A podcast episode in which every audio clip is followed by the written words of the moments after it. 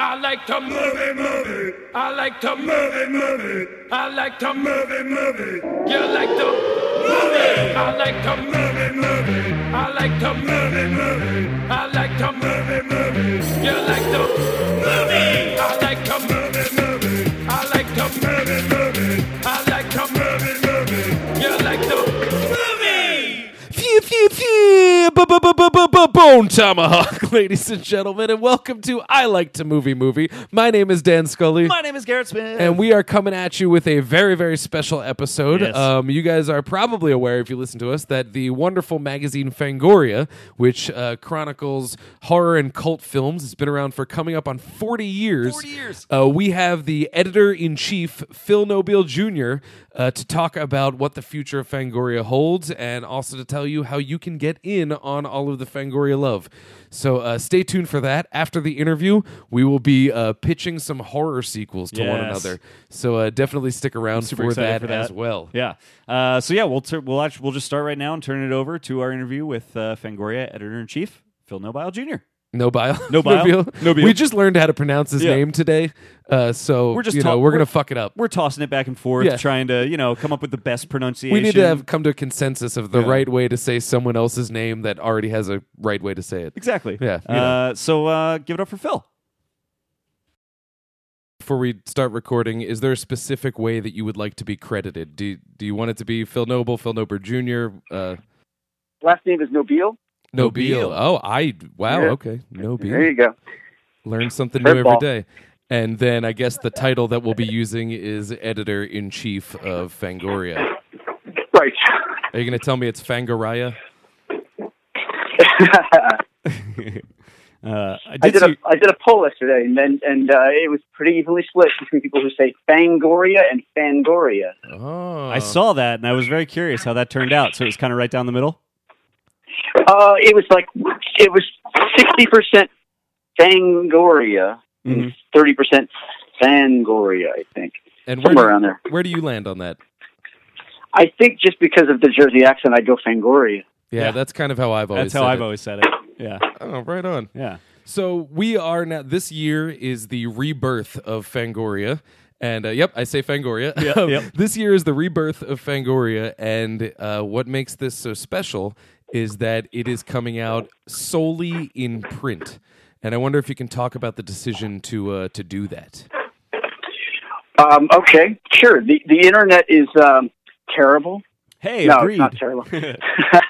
no, I think we, for us, it was a matter of how do we recreate what Fangoria was in the in the eighties when we read it, or in the nineties when when the next generation read it, and you know, literally speaking, you can't recreate it, but we can kind of. You know, look at what made it special back then. What made it special was it was something you had to go find, and you had to hunt it down and spend some time with it, obtaining it, spend some time reading it, uh, there was no other version. There was no, com- you know, no competition. I guess I would say, right. Mm-hmm.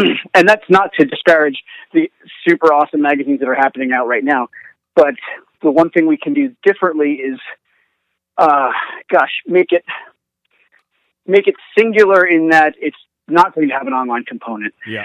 For us, we've decided that what's working really well for us at the moment is is that we've got a great online community that we're interacting with and that we're listening to via social media channels, and those channels are very active: Facebook, Twitter, Instagram. But we don't really need to have articles on a website when we want people to go buy a magazine. So, you know, there's there's plenty of websites. There's and I used to work for one of them. Uh, there's plenty of websites doing great writing and great uh, content that there doesn't need to be another one. So it's just a matter of making a conscious conscious decision to become something different and to become maybe the spiritual successor of that coveted thing that that I chased down in the 80s. Yeah. It's the same way that uh that like vinyl has made a comeback and the- the, Yeah. value is that it just is tangible and I know I miss going to the store and just like you know uh, with Fangoria it was always the cover would pop. It would be some gruesome you know picture from a movie I was excited about and lo and behold I would have to go home with it despite the fact that I could probably find that online. Um, Yeah, I there was no online when I was buying it, but it was that same thing. It would call to me from the newsstands. I would see, you know, 80 celebrities all over the newsstands, and then this gory image uh, st- stuck stuck Mm-hmm. in the corner there, and I would have to have it. Yep. And so Fangoria has been, I mean, I want to say it's close to 30, 40 years that it, that it has existed in some form. And Next year, next year will be our 40th anniversary. 40th anniversary. Oh, how special to bring it back. And and I'm Yeah. excited. I, I did just subscribe. I'm pretty jacked up over it. Um, Nice. but the over these decades it's kind of taken a different flavor and there's a few different generations of consumers that have consumed fangoria and i, I wonder what uh what work has been done to kind of cater to all of those different tastes has that been considered No, um, we, we're going after 1987. Everyone else can go screw. fucking a No, no, no, no. Perfect for me. Um, no, I'm lying. Um, that's that's something that I really actually had to get my head around because I think you know I as a kid who read it in the '80s and then kind of you know stopped maybe picking it up in the '90s, but Mhm. would see it again. I I don't I don't think I had a full picture of the different cultures that had kind of uh, embraced Fangoria over the decades, and there and there's. Yeah, I don't think there's like specific hard lines between them, but there's certainly eras and different uh, different regimes and whatnot.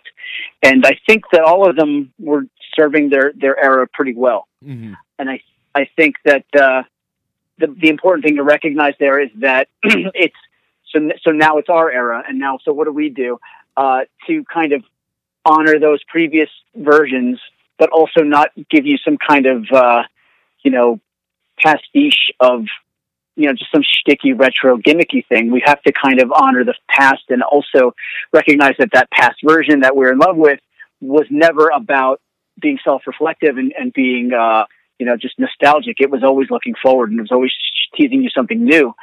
So that's really the spirit of Fangoria. Uh, that's consistent across the eras, I think. That's a really interesting way to put it too. That it, it was always looking forward. So why should we pedal in nostalgia with it, even, even if that is maybe um, one of the things that might go into motivating putting something like Fangoria back out? Is there's certainly a hunger for it from people our age for sure, uh, you know, 1987 kids. Uh, but like the idea that it, it it it has always been looking forward. So we can't. That can't be the only reason we're doing this. It needs to also look forward to be its own legitimate uh, uh, piece. I, I, I That's like- true. yeah, yeah. I- The- I- the I like other- that idea. the other equa- the other part of that equation is that uh, I mean, of course, uh, we do have to sort of acknowledge the classics and do have to sort of look back. But there's 40 years. Yeah. I mean, I I, I think, gosh, I, you know, in, in the in the time that I've been buying it or even seeing it on the newsstands, how how many times has Halloween been covered? How many times has Dawn of the Dead been covered? How many times has Exorcist been covered? So we can't. We're not going to say no to no to covering those things, but we at least have to recognize how covered to death they are, and what do we have to say that's different or new or interesting? Yeah, absolutely. Well, and is there a thought? I mean, maybe not. Is there a thought to? Uh, and I don't even know if you guys technically have access to be able to do this or not. But like, um, maybe like republish something. Uh, you know, like a classic article that has maybe been lost or forgotten to time, like some sort of retro column or something. Yeah, we are. We are. Um, we do have the whole of the archives. We do have all every issue, Okay. and we, um, you know, we're experimenting with different ways to sort of bring that stuff back. I don't think it'd be particularly fair to ask people to pay for our new magazine and then stuff, then pad it out with reprints. that So makes sense. that's probably not going to happen. Um, but we have this URL that I just told you we're not doing anything with. So what, what do we do with that? And what do we do with that in a year? Do we do we maybe turn that into a museum where we can feature like where we can invite you to spend time with uh, an old issue that's maybe annotated with the new editor's notes or or a guest uh, person sort of chiming in on that on that content Oh, I like or that. do idea. we yeah or is there a nice omnibus version of this in hardcover in the future that we can sort of uh, offer you to put on your bookshelves of you know here's here's a, here's the 1983 Fangoria every issue in a hardbound thing those are different things we're exploring That's a very cool idea. Phil. i'd purchase it you Yeah. can sign me up for one of those if it Yeah. happens I would I would too I actually, um, uh, yeah I oh no go ahead oh no no I'm just just sharing the love Oh yeah, I was at a, a film festival recently, and I won a raffle, and the prize that I won was an old Fangoria issue, and they were Wow. giving away all of this great stuff. But I still think I got the best prize. It was Yeah. like the new Nightmare issue, and it was just great to Oh, hold wow. it in my hand. And uh, I think it was in that moment that I knew if it ever came back, I would subscribe. That's awesome. That's great. Uh, yeah, and as you said, hol- holding it in your hands is a big deal. There's It really that whole that vinyl that vinyl crowd. My, my buddy's got two teenage girls who are crazy about buying LP records, and I don't even think they have a record player. They're just there's like this new analog thing happening. I don't know if you saw um, Trent Reznor's uh, ticket sales just sort of announced Yes. for Nine Inch Nails. You have to go stand in line and talk to a person. I, I, I love it. I love that this analog thing is coming back, Yep. and that we're uh, on the crest of it. I think, and uh, uh, and it's a good it's a good property to sort of uh, capitalize on that that wave. I think it makes sense. It totally does. I mean, I as a kid, I grew up buying like uh, I don't know if you remember Star Wars Insider was like a Star, Yeah. Star Wars magazine. Uh, did you have Starlog? Yeah, I Remember did not have Starlog. Oh, I yeah. specifically had Star Wars Insider because I just I wanted. Dan and I were talking about this earlier today on our own. Like I was so hungry for prequel details. I knew they were coming out, and I just wanted any little morsel of information I could get on them. And uh, Yeah. I- there's something, but it you know being able to uh, be berated with that information by all the blogs I follow online is not the same thing as I had to like go to a magazine stand and find this thing and and buy it and open it up at night at home and read through it to get that info. There's something very special about that, I think, and it would be. I, I'm very interested to see if that's uh, you know if that is be, if that's something that can be recaptured in people in an age where they're still inundated by by what's happening online. Well, it's an interesting uh, thought because you know what, what did we learn this year about how Facebook is sort of curating what you see for you, and you've got an algorithm creating your your informational feed, and Yeah. you're you're giving up more and more control. This is, I think, that this whole analog movement is in some ways a kind of a knee jerk reaction to that stuff, and and and maybe recognizing that there's you know maybe maybe the away from 20 30 years ago of curating information for yourself is maybe a cleaner way to get that information than just sort of like hitting refresh on on on your browser and just getting fed here's something from 18 hours ago and here's something from 30 seconds ago and here and and you're and some algorithm is deciding what you get to see Yeah, and that's kind of strange That- and you know I'm, I'm no algorithm i'm just one dude so Just a if you let guy me trying to decide make what it. you read yeah. yeah That's a very interesting point. And like uh, Dan and I talk about this with film criticism all the time. It's like I often just I read the critics and it's like I I like what they have to say about movies. I like for them to tell me what they think about a movie. And I think it's a similar thing where it's like, no, I, I I like what Phil is curating for this monster magazine. Like that's what I want. That specifically, that voice. yeah now i just got to do it right Well, now from there, I would actually like to talk about uh, when it comes to magazines like this. Back in the day, if I wanted any amount of information of an upcoming horror or fantasy or cult film, I had to go to something like Fangoria. And the kind of stuff that I sought out, the little tidbits of information, are the kind of thing that nowadays we would refer to, and I would say inaccurately, as spoilers. And so Yeah. I wonder, h- is that going to be addressed with something with a new Fangoria? Um, is there a way that you can work around spoiler phobes, but still deliver that you know chasing information that made seeking out a Fangoria issue so uh, delectable? Well, that's that's a question we've been sort of throwing around. It's an interesting one because you know when I read uh, issue fifty-seven about Texas Chainsaw Massacre two and The Fly, that magazine spoiled the shit out of those movies, and I didn't really think of it that way, and I certainly it didn't hamper my enjoyment of those movies. So, do do we embrace that spirit and say, you know, remember when? These pictures were in a magazine and didn't make the experience less for us. Remember when we weren't so afraid of spoiler photographs? Yeah. Do we do we embrace that spirit, or do we dance around it? Now, with a magazine that promises you gory effects photos from films, I don't know how you do a gory effects uh, photo spread that isn't a little spoilery. Right. Yeah. I guess we've nowadays gotta- it's like before the the work went into seeking out those tidbits. Where now I find that if I don't want to be spoiled by something, the work comes in avoiding the tidbits because they find me. And Yeah. uh, i- if we can somehow turn the culture back into seeking it out as opposed to dodging it, uh, I think there's a middle ground to be found. Yeah. Well, I'm curious. Do you guys find that uh, the spoiler phobes amongst us, and I, you know, I, I've been one. Are they more driven toward blockbusters and mainstream fare and Marvel stuff, or do you think the horror crowd is a particularly spoiler phobic crowd? That's I would say an that they're interesting not. question. I don't think so, really.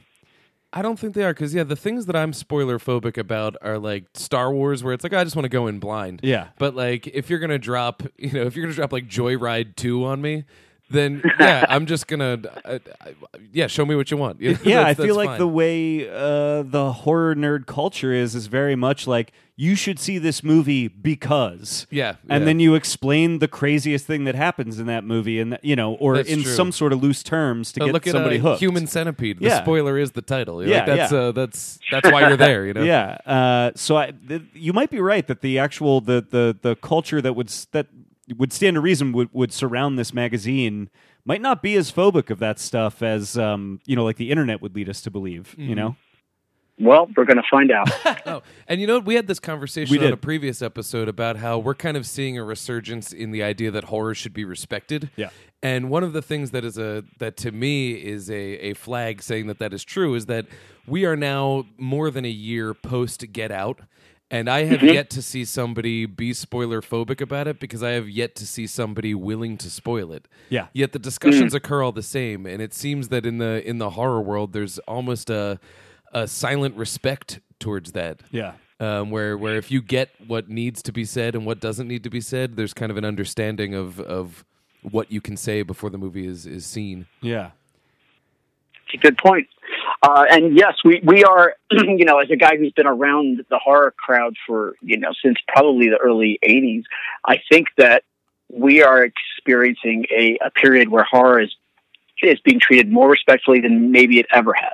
Yeah. Mm-hmm. Oh, there couldn't be a better time to try and re-release Fangoria, in my opinion. Oh, without a doubt, yeah. The- I- I- horror seems like it's hit the mainstream in a way that maybe it never really has before, and has garnered respect right alongside of its rise into popularity. Mm-hmm. It, it's a very interesting time for horror movies right now. So much so that we're Yeah. now arguing about what actually is a horror movie. Oh, yeah, yeah. Because some of Right. us, I think because some of us just want to maintain the cool cred of it being a thing that's outsider art in some way. You know. and there's also just the idea where it's like, oh, if it's good, then it's actually just a thriller. Right. Yeah. Yeah.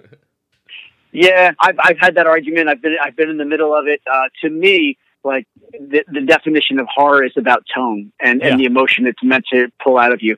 You know, A- Alien is a, it's a movie set in deep space, but emotionally that's a horror film. Agreed. And so, I think I think if if the emotion you're going for uh, passes the sniff test for horror, then it's horror. Get out, get out. All respect to everyone who made it. Get out is a horror. movie. Yeah. Absolutely. Yep. One hundred percent. Uh, Now, yeah. with this new iteration of Fangoria being a quarterly sort of thing, can we expect more of like upcoming news stuff? Is there a way to time that, or is this going to be more think pieces and and I don't want to say listicles, but you know, like uh, more just like uh, timeless content as opposed to deadline based content? I hear you. Um, no, it's it's probably going to be less news because again, we have an internet now, and, Yeah. and there's so so many sites covering news, and I think in some ways that's that's what kind of didn't help the previous version of Fangoria was that they were competing with an internet news cycle, and even coming out ten times a month or six or uh, ten times a year or six times a year, uh, you just can't keep up with it. So Yeah. a quarterly, that problem is compounded, and to to pretend to try to compete with it would just spell doom. So it, it, it will be, you know, I think a balance of tr- trying to time new releases that we were writing features about. You know, we're we're we're talking to studios, we're talking to, uh, who- and we're letting them know our release schedule and trying to time content uh, with those releases. And you know, I'm not allowed to tell you what's in the magazine yet, but our first one's in Certainly, certainly. October. Our first one's in October. You can probably figure it Uh, out. yeah, Um, yeah, yeah. I, I hear you. I'm picking up what you're putting down. and then and then January, then April, and July will be our 40th anniversary issue. But there's there's um so there's a balance between making sure there's something you know worth talking about in there in terms of new content, uh, but at the same time, we're not going to be able to tell you here's what's coming out on Blu-ray this month, Mhm. or here's you know here's uh, here's the terror teletype. At least not without reinventing it in a, in a very profound way. yeah. Is I mean, I feel like I'm asking maybe like weird behind the curtain stuff. I don't know, but like, is there eh, is there any way to do this or any thought to do this? Like, try and uh, I don't know, get some kind of in with a studio like Bloomhouse so that you can have some kind of exclusive content about an upcoming production or something. Oh yeah, totally. And and Blumhouse, uh, there's a gentleman at Blumhouse named Ryan Turek who used to write for Fangoria, and he's That's been right. a huge a- advocate for us, and we have a very friendly relationship with him. Um, the same goes for Shutter. The same Yeah. goes for you know, studios have been very cool with us, and uh, it's just a matter of picking and choosing what we're going to devote some concentrated coverage on. Some some of those decisions are a lot easier to make than others, Sure. and uh, and um, you know we, we want to make sure there's there's exciting new stuff to talk about rather than just here's a retrospective on. You have no idea how many people are pitching the anniversary things. It's hey. It's the 35th anniversary of this movie. It's the 45th anniversary of this movie. Somebody pitched me a 38th anniversary the other day. and I was like, bro, come on. yeah. Yeah, wait, Uh, wait two years. Yeah, we've got 100 pages in each quarter, so we've got to we've got to be a little bit choosy about what's going on those 100 pages. It, For sure. It's not 10 issues a year where we're just desperate to fill the pages. It's it's you know we we're we're in a luxurious position of being able to be kind of choosy I about was it. going to say that sounds like a good problem to have. Actually, Yeah, these. I think this is Absolutely. going to be more like to me. I mean, correct me if I'm wrong. These fe- this feels like it has an eye towards being a collectible. Yeah, that's that's 100 percent correct. And and you know when I was at Birth Movies Death, we did a print magazine a few times a year, That's and right. and that was that was very much um, on our minds as we moved into this endeavor because it's we were not just we're not appealing to a news crowd or a Barnes and Noble newsstand crowd. We were appealing to a mail order collectible crowd, Mhm. uh, Mhm. and that was that was reflected in the artwork that we used in that magazine, and reflected in the exclusivity of the content. Um, and that's that's sort of mapping to what we're doing here. we we want to have exclusive content from writers that you maybe aren't used to seeing on magazine shelves. Uh, the printing process that we're using is going to be, you know, kind of next level. We're not, we're not. It's not going to be stapled in the middle. It's going to be a perfect bouncing with a spine. Oh wow. I love that. Yeah, and it's 100 pages, so it's a nice thick thing that'll sit on your shelf. Uh, height, height and width will match your old Fangorias, Oh, Nice. beautiful. but you know, on the shelf you'll be able to tell it's something different. That sounds uh, like a gorgeous little thing that I just need to have on my shelf. Oh, it's gonna be Yeah. so good. Yes. I still love the uh, the birth movies death Stephen King edition. Oh, oh, Ah. Maron, that is some that is some primo uh, printing. I love that. Yeah. Now, uh, are there other things like are the extracurricular stuff like uh, Fangoria films and the Chainsaw Awards? Are those going to be maintained?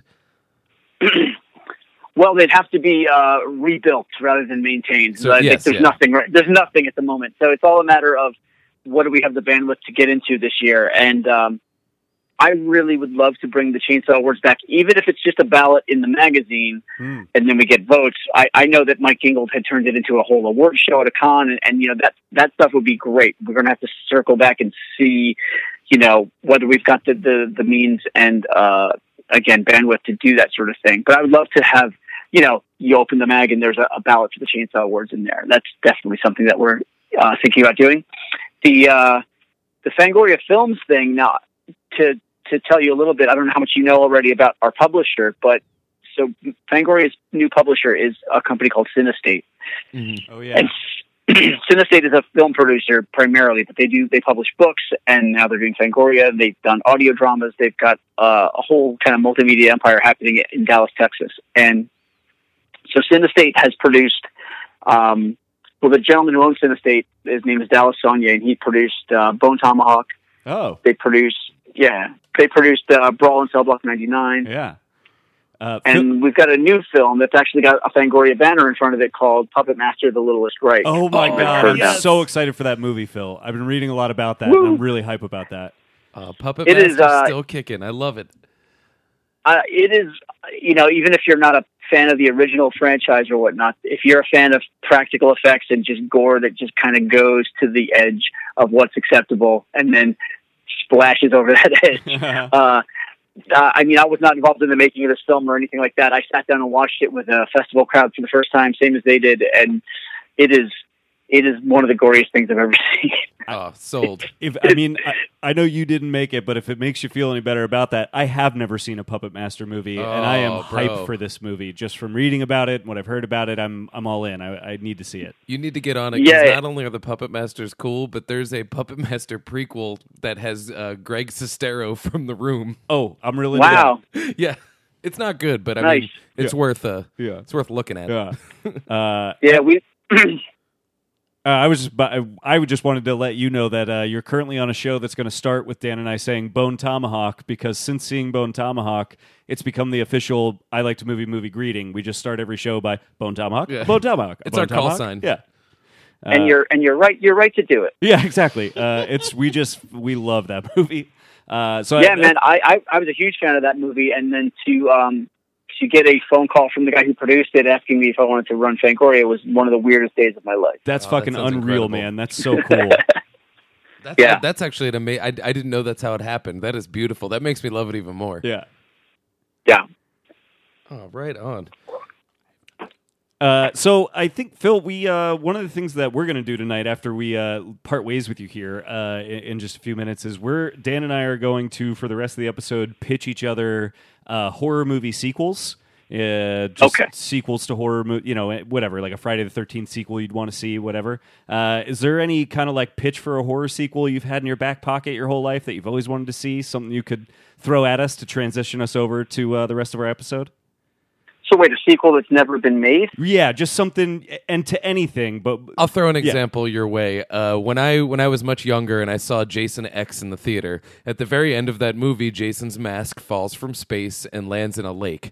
And uh, in my in my head, I thought, how great would it be if somebody scooped that out of the lake and then a dog smashed his face into it, and now we have a murderous dog, Jason.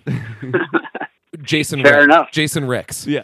and uh, I just came up with that now. Thank you, thank you. And, Jason um, Rex. Jason Rex. So like something like that. It doesn't have to be goofy. Um, we have some some literal ones here. Yeah. Not to put you on the spot. If you got nothing, that's fine. yeah, yeah. No, that's cool. I'll tell you two things that I would love to see. If you told me they were happening, I'd, I'd get really excited. Is a uh, a fourth reanimator with with Jeffrey Combs. I don't want to reboot. I don't want to remake or recast.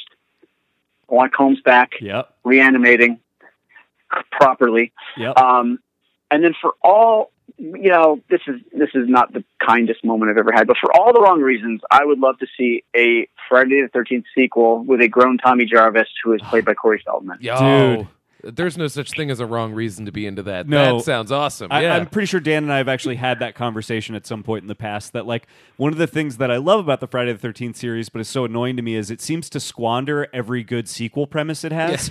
Every movie Sure. ends in a way that's like, oh, so the next one's going to be about this, and then it just never is.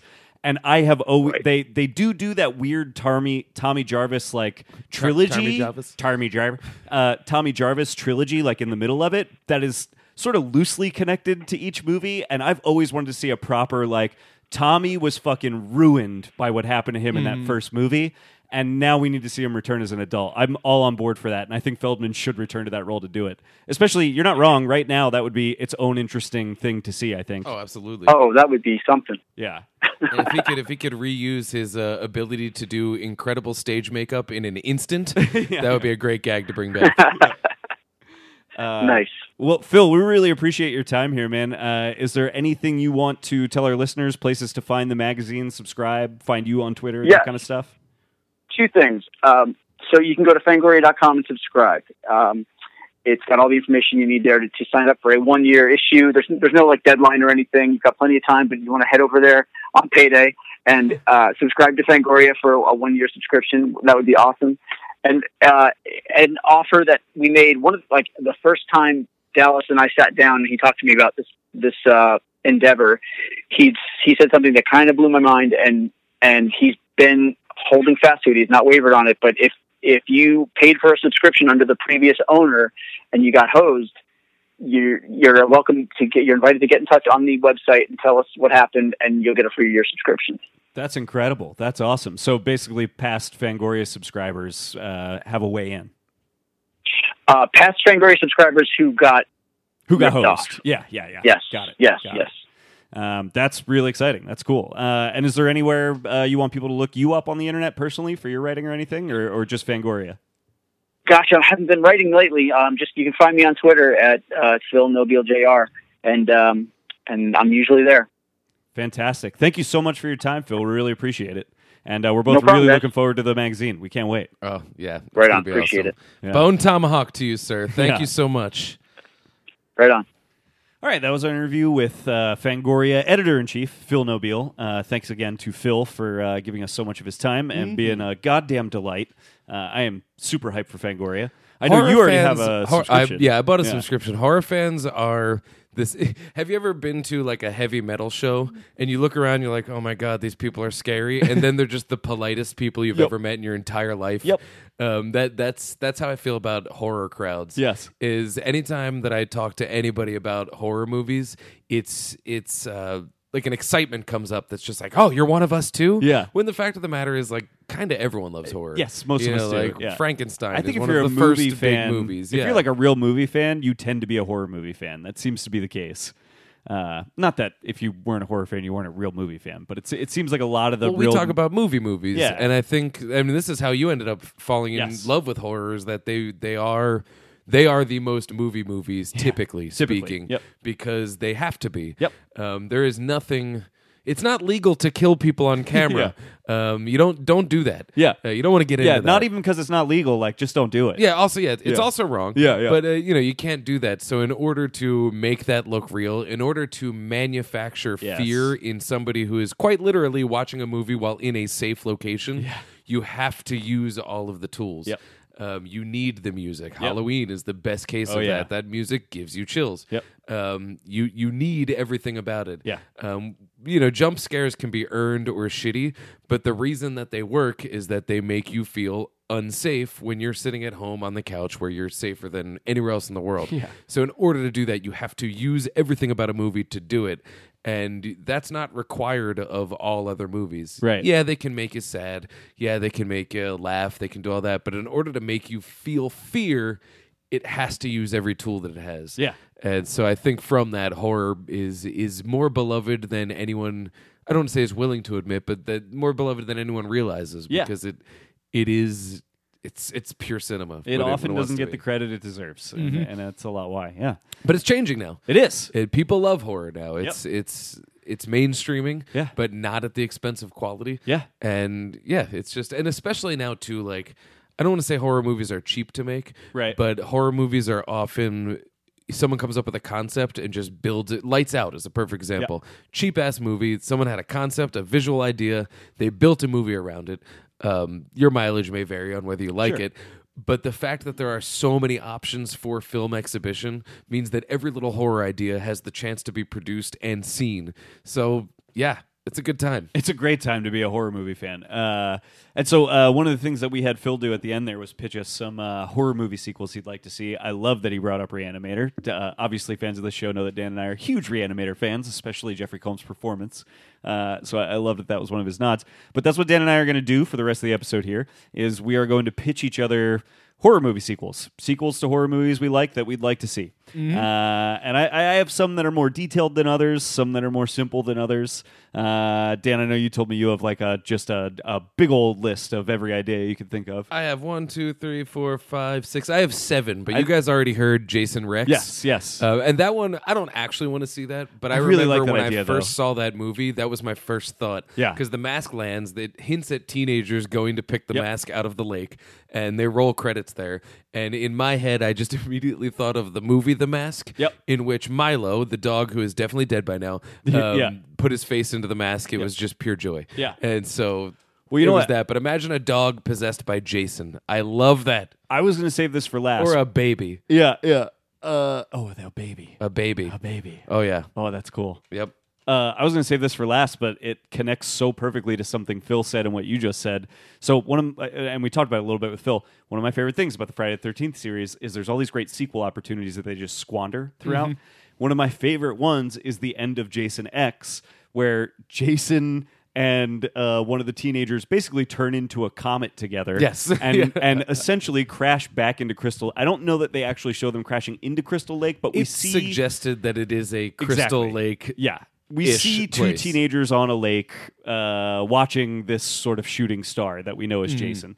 I always I like to think that technically what that ending is is because it takes place way in the future that somehow through this whole process they are flung back through the past only to land back in Crystal Lake in the 80s, thus Oh, and it starting loops. the Friday the 13th cycle over Fucking again. love it. You know? That could actually also explain, like, in the first movie, Yep. it was Jason's dead and his mom wants revenge. Yep. Then in the second movie, they're like, no, he actually just hung out in the lake the whole time or something. Because- but if you make it supernatural, Yep. it explains that. Because if you remember, the first movie ends with that great Tom Savini effect of a body Mm. coming out of the lake to grab the girl, and then the second movie kind of just implies that, like, well, that was Jason. Yeah, and, yeah, and yeah. blah blah blah. Here we go. and and that was, I mean, in that it was a dream sequence. Yes. But apparently, as I understand it, that was also just something that Savini was That's like, what I heard. We could do a tag. That'll be Yep. kind of fun. Yep. And, they're like, that's like "Yeah, what let's do makes it." Mm-hmm. that movie. You know what I mean?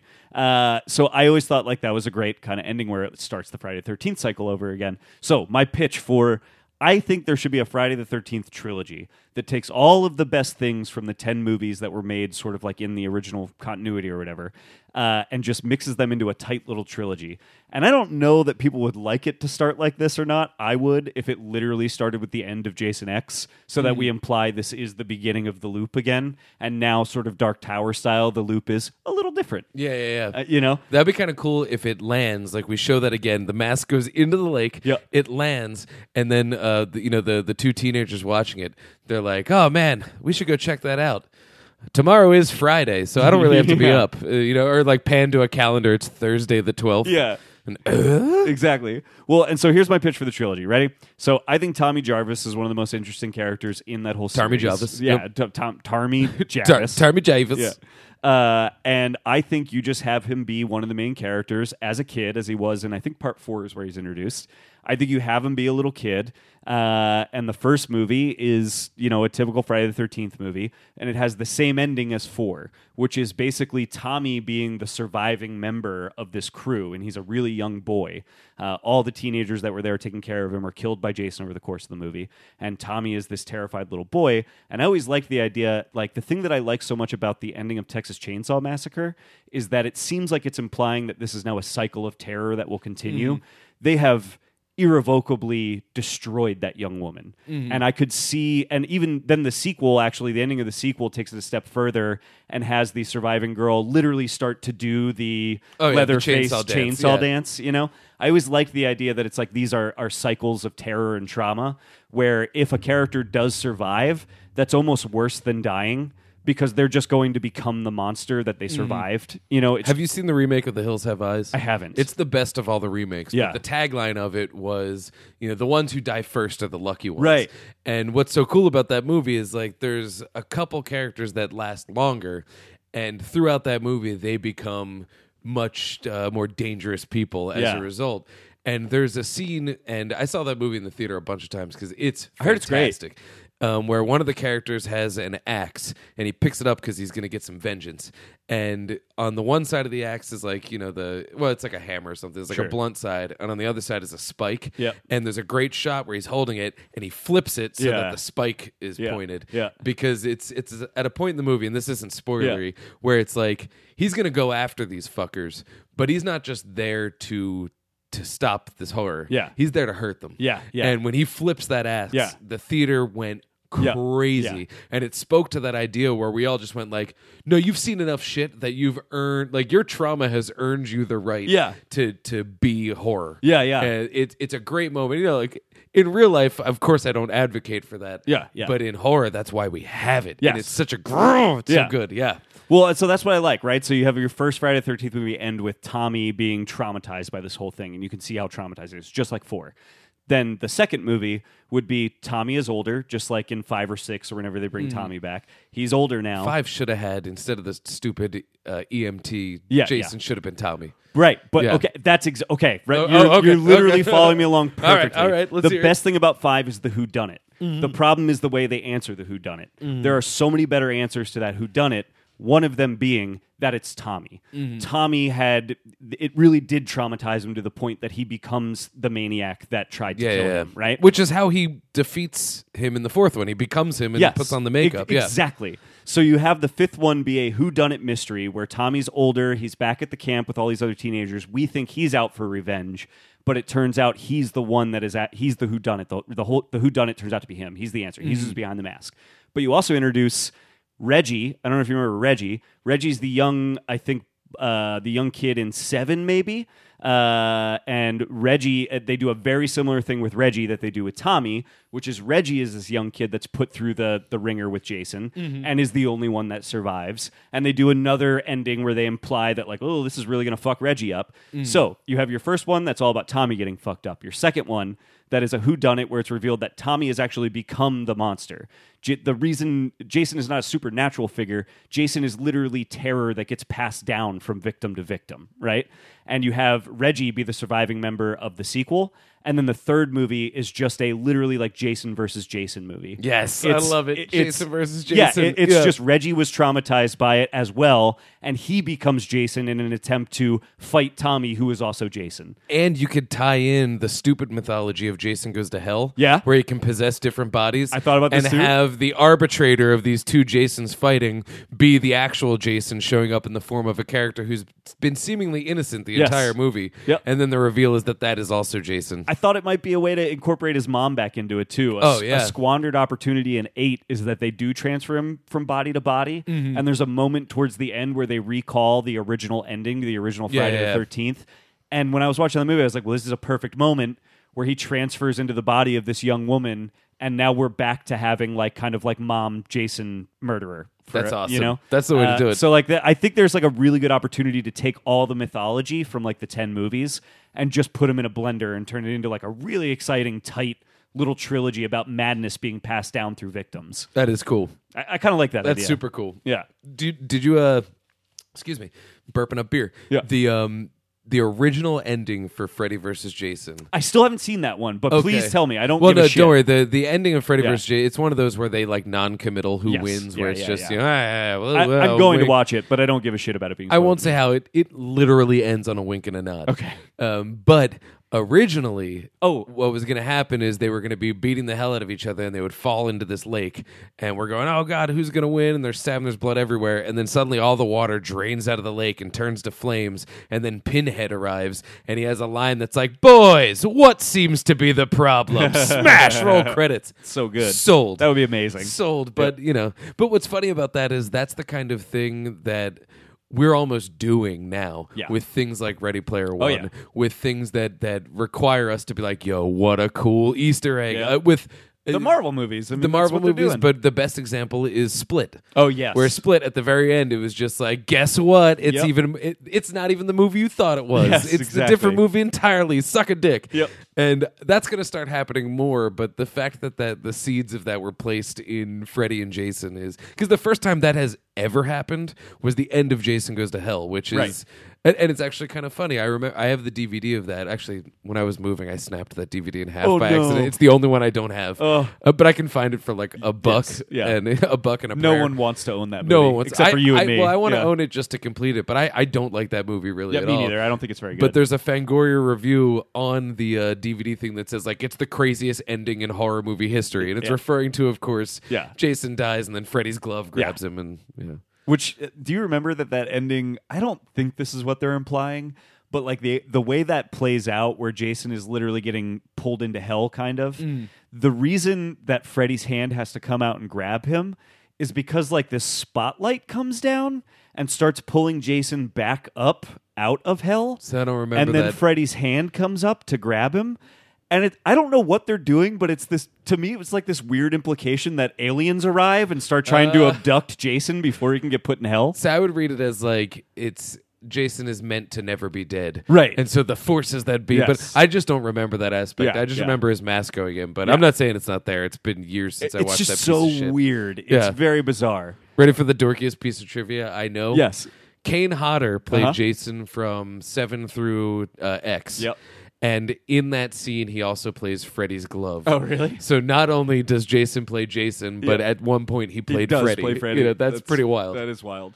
Uh, hit me with one of your pitches because that was that was my longest, most intricate pitch. Okay, mine are all pretty uh pretty simple. Um Okay, this one's similar and it's kind of the goofy one, but I would love to see a sequel to Slither Yes. that makes a promise on the post-credits sting. I don't remember the post credits. The Post credit sting is Grant uh, Michael Rooker. Yes. Mm-hmm. his I believe it's his head is laying there dead, and a cat comes up and licks it, and then it hints at the idea that this cat has now Taken gotten on the the parasite. parasite, yeah. So you know, it's not necessarily saying that there will be a cat monster, which I'm not against, which Nope. is still a I very would James love Gunn to see thing it. to do. Yep.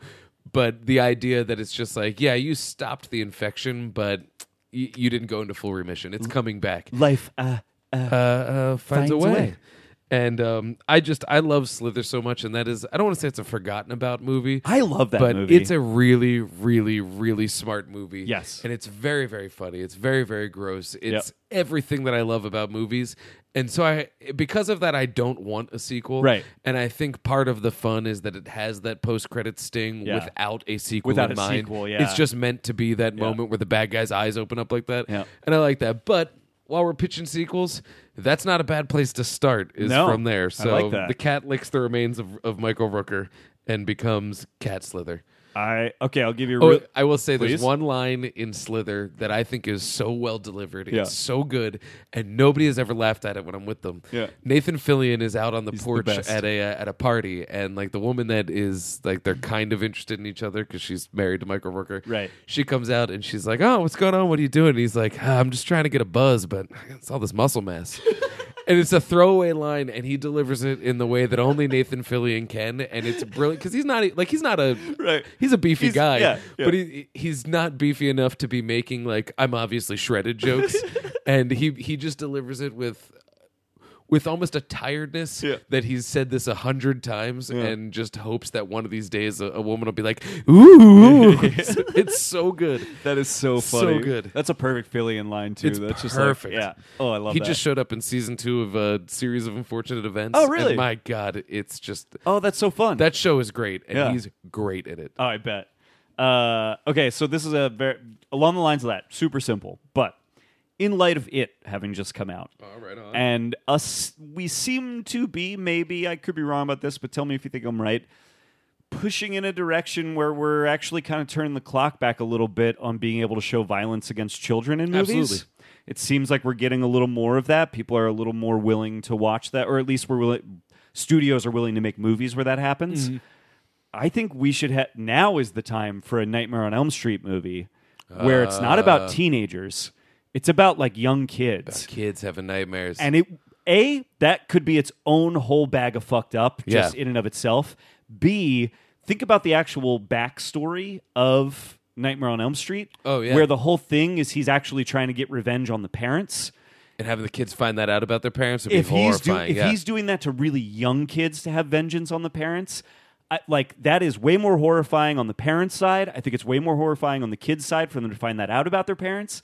And I kind of like the idea that maybe you make a Nightmare on Elm Street movie where the finale focuses on the parents realizing what's happening to their kids and Yeah. why, and having to try and save the day themselves. I'm into that. I really like that idea. I'm super into that, especially because that first remake that they did was absolute dog shit. I didn't see it, Yeah. and, it's and not good. Jackie O'Haley is great casting for that character, but I, I've heard that it was like mostly squandered. Interesting piece of trivia about that: Jackie Earl Haley was auditioning for the original Nightmare on Elm Street movie. Oh. to play one of One the, of the kids teens? in it, and the guy who drove him there was Johnny Depp, and they liked Johnny Depp so Wow. much that he got the role, and lo and behold. You know, twenty something years later, he gets to be Freddy. That's crazy. Yeah. That's so the, cool. The old, uh, the old uh, McLovin story. yes, Yeah. right. Yeah. Yep. That's oh, so that's wild. crazy. Yep. Yeah, I, I think that's a good opportunity. If we're if we're in this era now where we can show a little more violence against younger kids, I think that would be a cool fucking movie. there's see i, I don't want to because it's not a spoiler but it is a neat thing Give it for to me. the I- it's last fine. horror movie Yeah, give it to me. um, the last horror movie is a Fangoria film. Yep. And what's cool about the movie is it is a it starts off as a slasher movie and then the tape that you're watching has and it's funny, I have it on DVD. Yeah, yeah, yeah. Um, We should watch it. I would love to And watch the it. tape gets taped over Uh-huh. and it reveals a guy who's like, You don't want to watch that horror movie. I'm going to make a real horror movie for you. So you at home, you're going to follow me as I actually murder people. Yeah. And then the movie is a sort of found footagey thing where he's going around killing people, and it starts to involve his cameraman, Yeah. who you know maybe wants to try killing somebody and Okay, that kind of okay, stuff. all right. And by the end of the movie, it becomes apparent that every time someone rents this movie. He's watching and he kills them and adds them to the movie and returns the tape. Whoa. So if if you were to rent this movie on tape, which Yeah. you can't anymore, Yeah. it's an effective thing to make you look over your shoulder. So That's, a really kind of cool the idea. thing. I like that. So what if the sequel is not done in found footage format and it's done in a classic format where someone has rented the movie and become savvy to what's happening early. Yeah. And is now in a classic slasher trying to avoid the fate of becoming Oh, yeah. part of the quote unquote last horror movie. It's really interesting. So the idea is that they don't want this to be their last Yeah. horror movie because that's the whole joke is this is the last horror movie you'll ever watch. Yeah. And it's initially posited as because you won't need to see anything because I'm going to show you everything and then Yeah. it becomes oh because you're going to be dead after. this. yeah, yeah. Great great That's twist. kind of cool because that's like uh, that's almost like a play on the premise of The Ring, but in Yes. it in the format of a slasher movie as opposed to like a supernatural uh, uh, story. I like that. Mm-hmm. and it's a way to give it legs at a time now where like that gimmick can't be captured. Right. I saw it in the theater. Yeah. So that gimmick It's already- doesn't- it, yeah. it didn't work there. Yeah. I mean it worked because you're like, oh that's neat. I Yes. can't wait to rent this for people and Yeah. then watch them watch it. Yeah. But even then we were still past tapes. Yep, yeah. Um so it just it just missed the boat. But it is a really brilliant and That's great cool. study on why do you want to watch people get fucked up. Yeah. Um, you know, which is just every horror movie tries to, you know, every Yeah. meta horror movie tries to do that, but to do a sequel in classic non found footage format, um, sort of like they did with uh, uh, Rec Three, they abandoned the found footage Oh, like okay, I midway didn't know through the that. movie Yeah. and go to a classic thing and it works. But to go to a classic one, it sort of renews the the punchline of the first one um, without. Uh, you know, since it can't really be spoiled or ruined or even enjoyed in that way, Yeah. it kind of renews that concept and uses that as the basis for this movie. That's cool. I think that would be cool. yeah, that's a really neat idea. Where I would see it going though Yeah. is instead would be the guy in defending himself proves to be a really good killer, Oh. and then they decide like, hey, why don't we collaborate? You know, Yeah. like, that would be kind of a fun thing to do. I- you- and then you built yourself a fucking franchise. you literally you as you were describing that movie, I was like, oh, interesting. So uh, Creep actually owes something to Yes. another movie. Oh, and then as absolutely. you pitched your sequel, I was like, yeah, okay, that's Yep. like that. They did the logical conclusion to that. You know, without Creep's so spoiling good. anything for people, but it's you know, that's Yeah. like, Oh, yeah. yeah. Mm-hmm. It- oh, th- I love both those Creep movies. Uh, in- in fact, uh, is his name Patrick Bryce that made those? I think that's his name. He they just announced up. that I I, believe think it is. Sharon Stone is going to be in his next movie. No which sounds way. which sounds like a really cool movie. I, I believe that's his name. I I think. think it is. That sounds right. um, yeah, I, I, I, I want to say maybe Patrick Keith, Bryce. Yeah, I think Keith Calder is producing it. Who I follow on Twitter because he produced The Guest and a and a bunch of Wingard's movies. Yes. Yeah, yeah. Um, so I, I saw that floating around the other day. I'm I'm pretty hype about that. Um, Okay, you want me to hit you with another one here? Yeah, do it up. Ready for this? I got the title and everything. Drag me back to hell. Dude, my number one is Drag Me to Hell 2.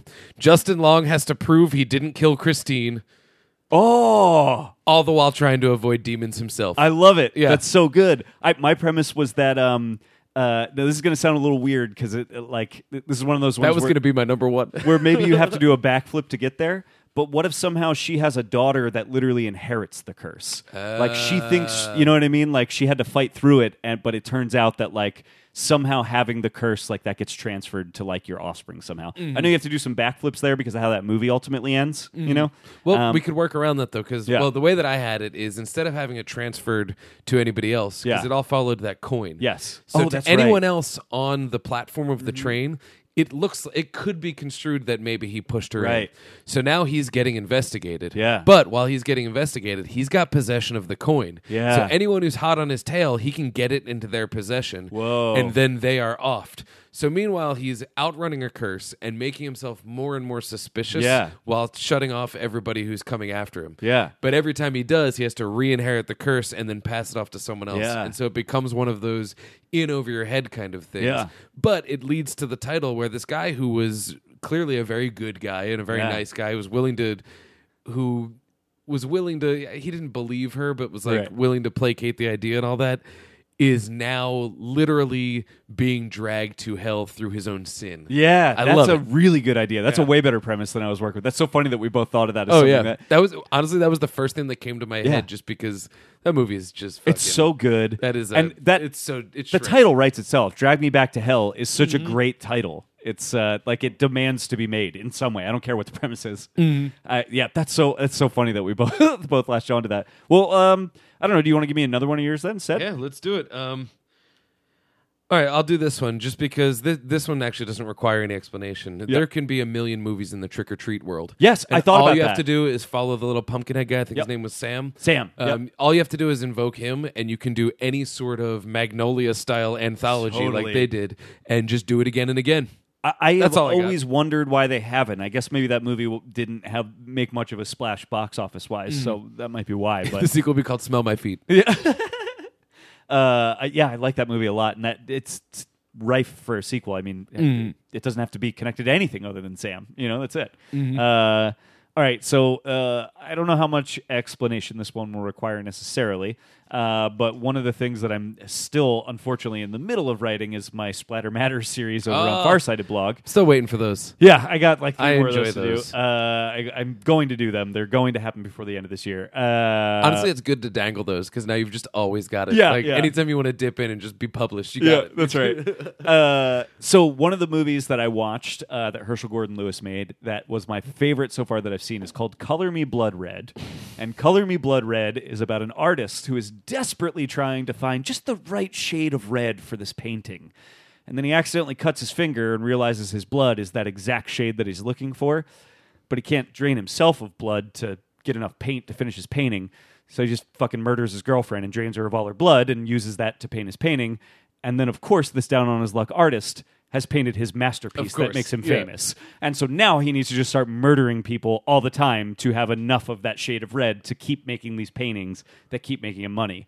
I like the idea of doing a sequel to this movie where it's like a descendant of his, dis- like sees his whatever his grandfather's paintings yeah, yeah. or whatever, and discovers that that somehow through like So basically, young Frankenstein. Literally, yes, exactly. Yeah, like a young Frankenstein version of Color Me Blood Red, where he discovers his grandfather's secret. I love and it. then becomes obsessed with recreating the same thing. It would be cool if he was already a great painter. Yeah. And was at the point where everyone's like, he's just painting the same old shit. Yeah. So now he's at an identity crisis. Yes. He's having a Rocky Yes. 3 moment. Yes. Where he realizes he's had a safe career. Yep. And so that's what draws him that's, into. that's perfect. I love that. I yeah. love it. Why It's- don't we just I- write a fucking movie? we We're really always should. on the It's- I same know, goddamn I page. know.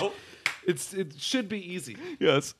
Uh, give me another one of your premises. I, I think I got one more I want to throw at you, and then you know some. I, I mean, I, I technically have like another two or three that we could just discuss. Deeply, deeply underrated movie. Yes. That I feel like I am alone in, but I think it's brilliant. Jennifer's Body. I haven't seen that yet. I really want to.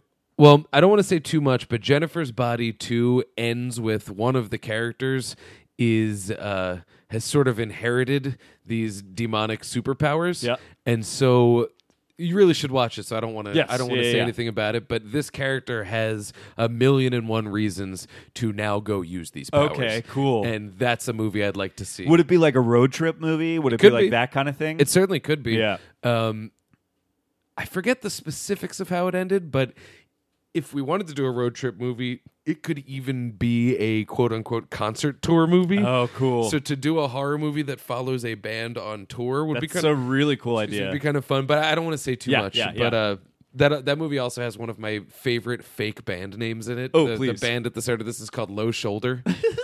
it's perfect, and they're like good. they're they're like an all American reject style band. you That's know? perfect. low shoulder. But yeah, I would. so good. I liked that. It's Karen Kusama who did Yep. the invitation, so and it's, very it's well directed. Written by Diablo Cody. Diablo right? Cody wrote Yep. it, and starring that was one of the. um, uh, what's her name uh, from Transformers Yes, movies, right? uh, Megan Fox. Yes, yeah. and uh, now I can't think of her name, and I'm going to sound so stupid when I Oh. say she's the girl from Mamma Mia.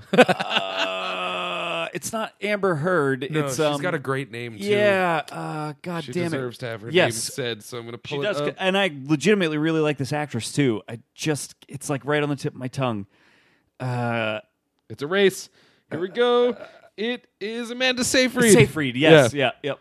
It's that's a cool. That was one movie that I was sick as a dog, Mm-hmm. and I was just sitting at home like a complete wreck.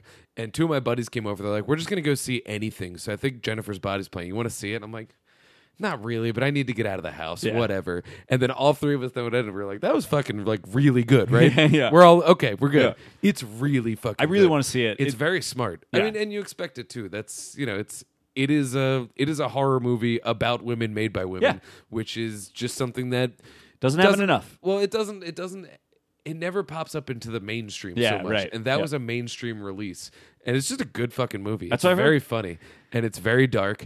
And I don't know. I, I think Megan Fox had the chance to be tremendous, do and too. she kind of. Uh, I don't want to say she kind of squandered it. Just whatever happened, a, a million different factors. She just kind of fell out of you know, favor. well, and I think just the way the industry decided she timed to out. treat her. you Yeah, know? yeah, She timed out, and then she tried to fix it with plastic surgery, Yeah. which is often the case. And it's like the shame is like what drew me to her wasn't how she looked. It was the fact that I I found her to be pretty compelling. Yeah, Uh, they- I think that she's good. It's just They made her like You an know. it girl of the moment that was only in movies because she was Exactly. hot and she was always more. I always thought she was better than that. She was- she Absolutely. was more than that. Um, but that's what we do to the ladies. I know, and it's unfortunate. We either burn them out or we make them Meryl Streep. Yeah, it's uh, it is truly unfortunate. Okay, this is the thing I'm honestly most excited about to to pitch. Ready? Okay, so I rewatched the original Friday the Thirteenth just the other night. I was afraid you're gonna have the same movie as me. It's like get ready. no, no. Okay, so I just rewatched the original Friday the Thirteenth, and I really think this would be a very cool Lego sequel to that movie. Okay, Okay. and I, I, I,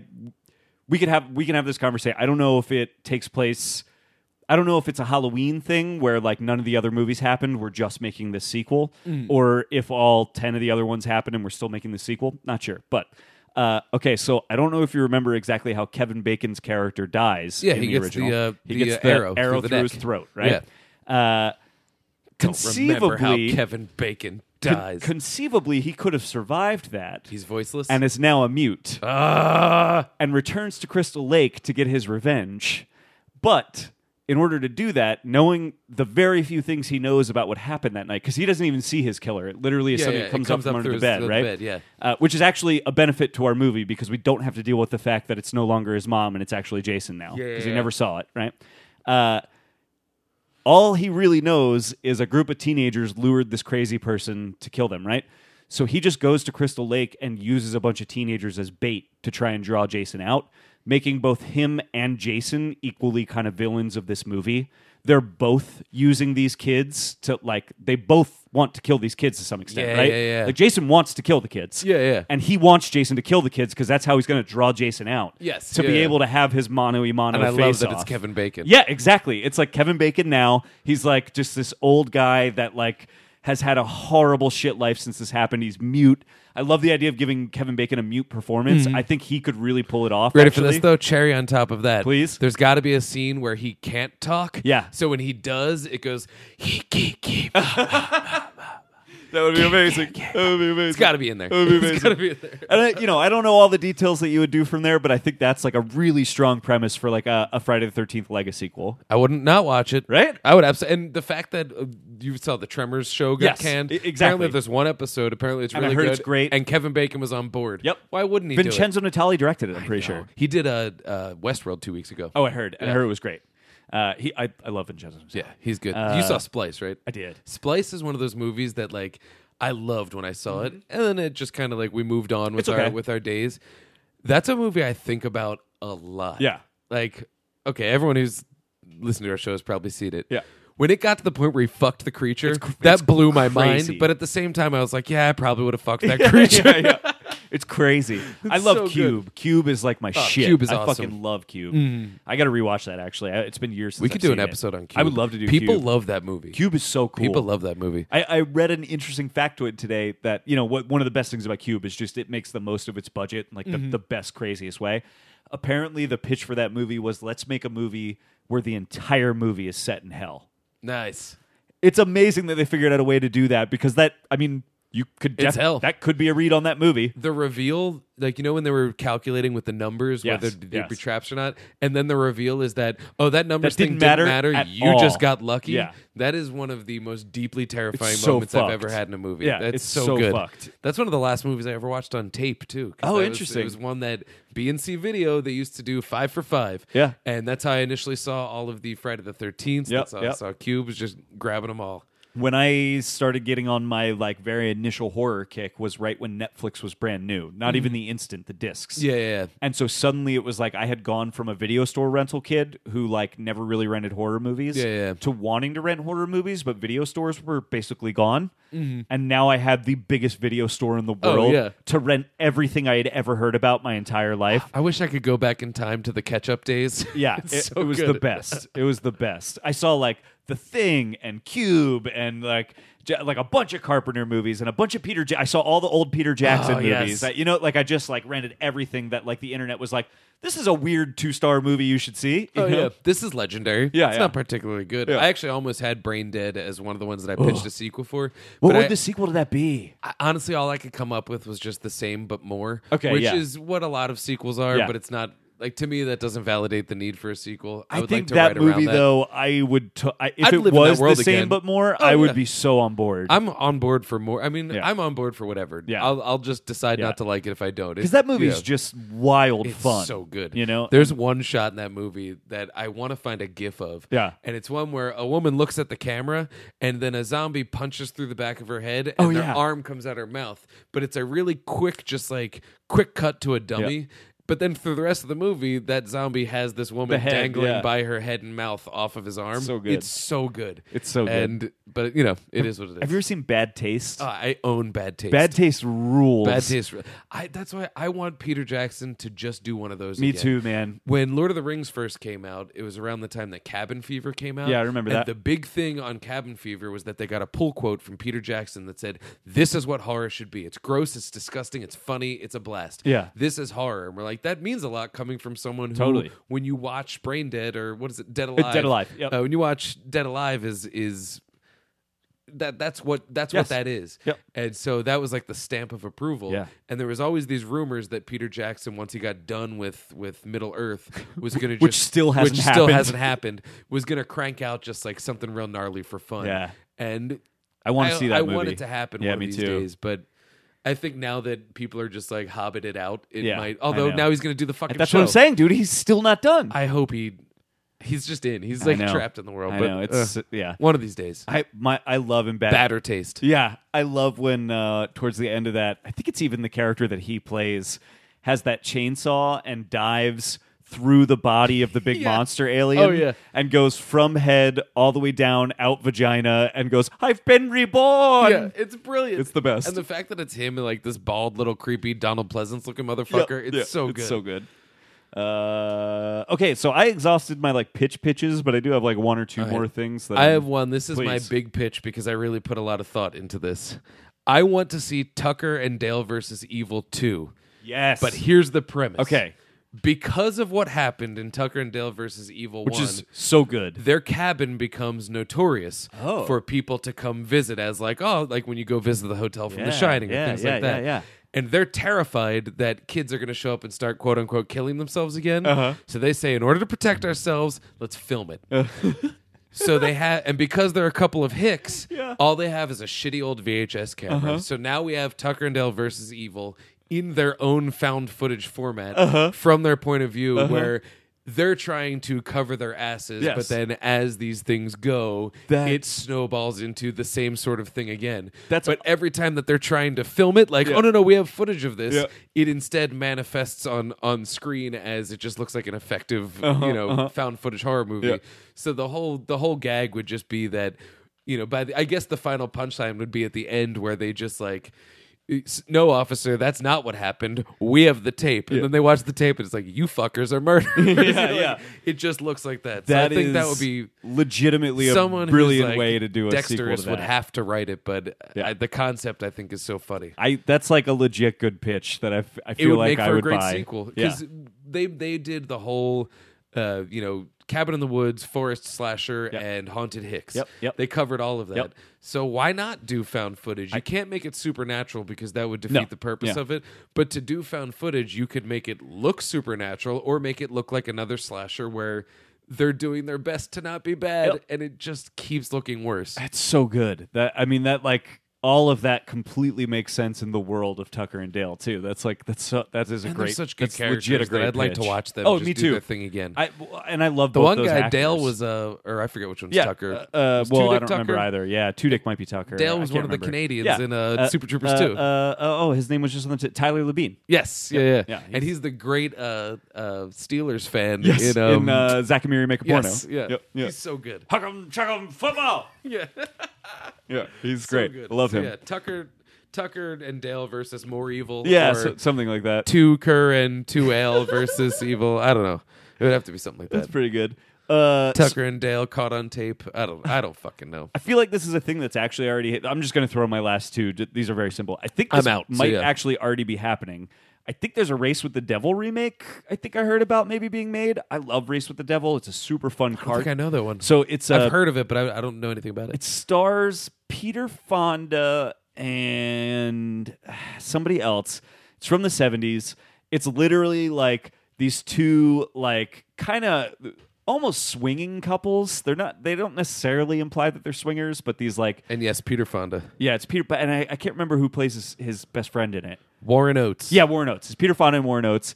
Uh, they're each married or, or have girlfriends, uh, and they want to go on a road trip together. And either Oates or, or Fonda gets a brand new RV, which in the 70s was like a big deal, you know? Oh, yeah. And it's like, oh, we can literally live on the road. Let's do it. Let's just hit the open road. And so it's just about these two couples having a blast, hitting the road together. But they keep having these like weird encounters along the road. And then one night they're like outside of the camper, maybe a little too late at night, drinking. And just like on the other side of the river, like they vaguely maybe see a human sacrifice. Oh fuck. and then the people that maybe are vaguely doing a human sacrifice see them watching them. No witnesses. And then the rest of the movie becomes literally devil worshippers chasing them down in cars. I would watch ten of those. I watch a series of that. Yeah, it's it's like such a fun, campy car chase slash devil worship movie. You know, adding it to the list. uh, and I, a, I think they're already remaking it, but B, you could make a hundred sequels to that. you know what I mean? Uh, uh, just that vague premise is like so sequelable uh, that I love so much. And the other thing, this is the other thing I wanted to bring up. This is like not even a premise. I really do want Don Coscarelli to come back and make these- Coscarelli. Coscarelli. I always say his name wrong. Coscarelli to come back and make the sequels to John Bu- Dies at the end. Oh, I thought you were going to say Bubba Hotep. I I- thought about oh, I putting would that love on my a Bubba list. Hotep sequel. That'd be great to have Yeah. them just even more senile Yes, and insane. yeah. But I, I would love to see him make the John Dies at the End sequels because I think there's now two sequel books. I haven't Mm. read either of them yet, um, but I really like that first book and I love his movie. And that that the main character, I don't know if it was John or the other guy. It's n- right, the one it's that the reminded other me guy. of of McKeever. Um, Oh, yeah, yeah. He's so funny. I never see him in anything, but that character's great. So the way not that the it guy did from that. The Guest. Is that it's, it's been so long There's since the, I've seen there's it. the guy that plays the boyfriend in The Guest that is the main character in John Dies at the End. You're blowing my mind. But the main character in John Dies at the End is not John, which is the yes, yeah, yeah. It's the I- it's the one that's not John. Yeah, so he's in the guest. He plays the the boy. He plays Anna's boyfriend in the guest. But he, you're right. He's not in a lot of stuff. He's also in Beyond the Gates, which is like Dude, a really no weird. fucking way. yeah, Yeah, that yeah, that's that's, him. He's from Yeah. the guest. He's great. He's, so great. funny. He's so funny, and John Dies at the end. He's such a smartass. He actually kind of. Rem- I, I rewatched Deadpool the other day. Oh, yeah. he reminds me of Deadpool in that way where it's just like it's all about the timing and not the material, Yep. and it's all about the like. I'm just gonna say something catty because fuck you, suck my Yeah, dick. I don't yeah, give a shit. And yeah. like that. Of course, Deadpool does it in his way, and this Yes, guy does it yes. different. But that type of crassness is so funny to me, Yeah. and it is so easy to do dead wrong Yep. or in a way that's problematic. And he nailed it. Yeah, he, he has. I, I, think, could have a hundred of those. I have grown to think that he might have the funniest moment in The Guest. I don't know if you remember this, but like one of the first times we spend, the first time we meet him, and it's one of the early scenes we spend with Anna. She's like out late at night on like a swing set in like a local park with him, and they're just like having a conversation. It's like her and her boyfriend just like talking, and he's like, "So who is this guy?" And she's like, "I don't know. I guess he like knew my brother." but you know about my brother. She has she has some vague line about like you remember my brother or whatever. Uh, and I don't know now with the way our family is with him being gone, it just feels weird to me that this guy is here. It's like he's taking the place of my brother or something. And he goes, And that's when you had your revelation. You were like Yeah, yeah. taking the Oh, play. Right, yeah. He literally like he takes a big hit off a bowl as she's saying that. he exhales and then with like a total blank stare, like he just is like so high. He's Yeah, like, he yeah. just goes, I don't know. It seems kind of normal to me, you know. Your kid dies, you're lonely. Like he just like he literally she's like trying to open up to him about her brother's death and how it's not affected having her family, and he goes, I don't know. Seems pretty normal to me. That's amazing. I, I have to watch that It again. is so funny. We're reaching the point where it's probably been about a year and a half since I watched The Guest. it's about time to rewatch the it's about Guest. time because like the last time I watched it was probably like the fifth time. Yeah, or exactly. something. Yeah. I need to get it up to six. It demands to be seen. It does demand to be seen. Uh, but I would love That's Don very funny. Costco Coscarelli. Coscarelli. Coscarelli. Coscarelli. To Or come back and make Coscarelli. those. I don't give a yeah, shit. I have no Whatever. idea. Uh, but I would love to see him make those sequels because because I really like John Dies at the End. I think that's a great movie and it's a really fun adaptation of that book. That is a fun movie. Yeah. and that's that's one of those like I liked that book quite a bit. Yeah. I think it probably worked better when it was serialized because Yes. as a book, like It gets was a little hard to- unwieldy. to grasp an arc Yeah. on it. Yeah. but which ultimately led to me reading it in pockets. Yeah. but like that movie dissolves it down to an arc. Yeah. and it also just has that great visual of reaching for a doorknob that turns, turns into a dick. penis. That is Yeah. the funniest It's fucking so thing I've funny. ever seen. Yeah, and the Oh, man. the uh, the Monster Man made out of frozen meats. Yeah. Oh yeah. Yeah. That's like straight out of uh, preacher. Yep. But uh, you know, with meats. Yep. I'm with uh, it's alive. you Yes. know? Yeah. Exactly. Yep. Uh, all right. So those are our horror sequel pitches. Uh, I'm gonna pitch something to you right now. Please, hit I don't me. get anywhere to be. We should watch Revenge. oh, I'm into that. You want to do that? Yeah, It's let's- probably nice and short. Yeah. It's early. yeah. Let's do it. Let's do it. guys. Well, we're gonna watch Revenge we're gonna tonight. watch Revenge. So you can do that too. Yeah. Yeah. You can. I think it's on demand right now. Mm-hmm. Yeah. Uh, all right. Uh, let's uh, let's wrap this thing up. Guys, Uh, so thank you once again to uh, Phil Nobile Jr. I can't believe it's pronounced that I- way. it's unbelievable it to me. blows my mind. Yep. You learn something new every day. Um, so you guys should definitely check out fangoria.com or Please. fangoria.com, depending on how you say it, Yes. uh, where you're from. And uh, definitely get a uh, get a subscription. And if you got screwed by the last one or hosed, as you Hosed, said, I as he love said. that. Yep. Uh, if you get hosed, then uh, I believe you can uh, you can get a, a free one, no Yeah, you can questions get in touch asked. with them. Yep. So yeah, get in touch with them and do that. Of course, you can find I Like to Movie Movie on all of your pod catching uh, apps and devices. Is that the term? I think that's right. I'm trying to get hip with the kids, the kids uh, lingo. Yeah. I was at jingo. That's not the right Nope, word. that's Jingoistic very is a much bad the wrong thing. word. It's the wrong Yeah. word. lingo. See, I can't even get that right. Uh, so where I Like to Movie with the the numeric two on everything. Twitter, Facebook, Gmail, everything. Mhm. Reach out to us um, right now. I was so inspired by what you had said and what the Blair brothers latched onto because that is so true into what we want to do with our show. Oh, let is the listeners know what you mean. to lift up everything that we love Yes. as opposed to shutting down everything that we hate Yes. find the things that we love put them out there lift them up Sounds- speak good of them find the voices that aren't heard make them heard find the things that are heard make them heard more keep just we want to share our love of film and all things Yep. film culture with you and so in return we need you to do that for us Uh, that would be great. so do that for us. Share what you love, and we will share what you love. Yeah. We will we will love what you love, and we just want to kind of turn the cesspool of film Twitter and all of that stuff into a place where it's safe for everybody, it's inclusive for everybody, and it is inspiring for anybody who wants to create. Yeah. Uh, we want to do that. We want you to help us do that. So whatever you want to hear, we're gonna do. Yeah. So yeah, tell us. Get in touch. Tell us. And uh, to Dan's point, like find us on iTunes and give us a rating, leave us a Please review. do. Those things help us. Anything you can do to make us more apparent, i- we're so appreciative of. Uh, and and one of the things we genuinely love to do is is make everybody else more apparent too. I know it's like real cheesy old philosophy, but shine a light. That's Mm-hmm. You have to. It's yeah. the only way. Yep. It's the only way. And so in that in in the name of that, Yes. um, I invite you to check out our brothers and sisters in pod Yes. with uh, there's Cinepunks. You Yeah. definitely want to follow those guys. Good dudes. Shame Files Pod. You know Yes. Ryan and Jill. They've been on our show a been on our show a hundred times. We've been on that show a hundred times. It's Yep. great. Uh, we recently had guests from Movie John. You can Yes. subscribe to that. Another print magazine that's going around. And they a also great have one. a uh, a web presence as well.